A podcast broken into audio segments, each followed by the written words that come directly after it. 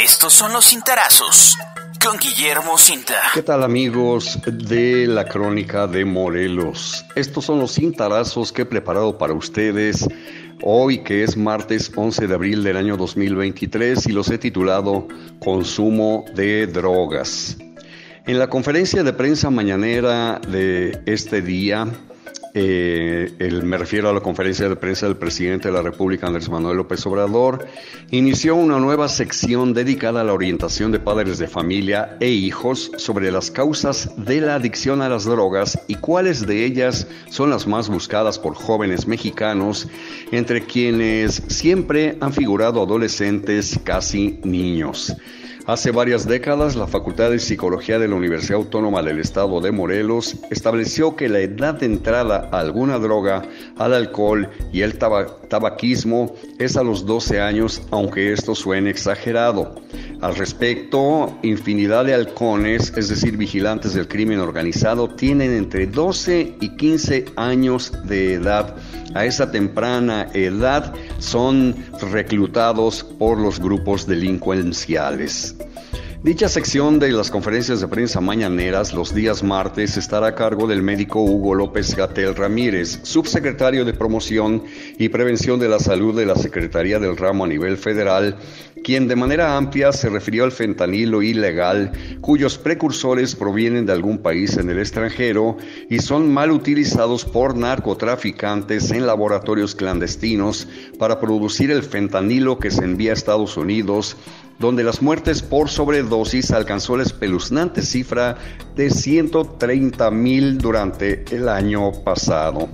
Pero, ¿por qué usan drogas los adolescentes? Insisto, debemos incluir a las bebidas alcohólicas y los cigarrillos. Existen muchas razones, señoras y señores, pero un apretado resumen respecto a las causas más comunes son las siguientes.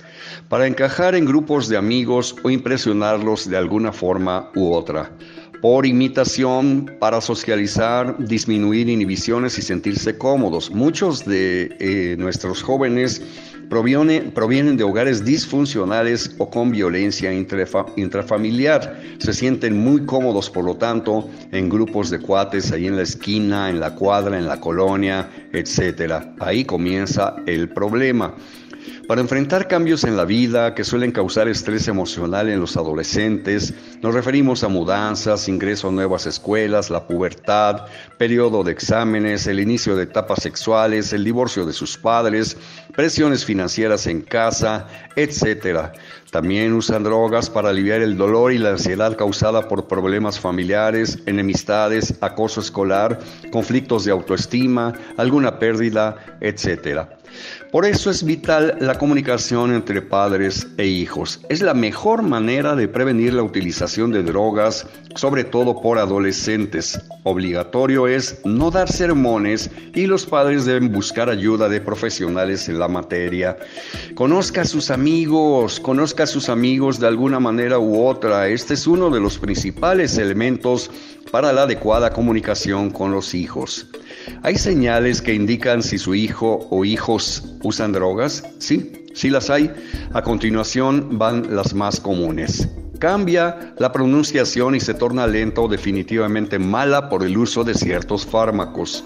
Al contrario, la pronunciación es rápida y explosiva cuando se usan estimulantes.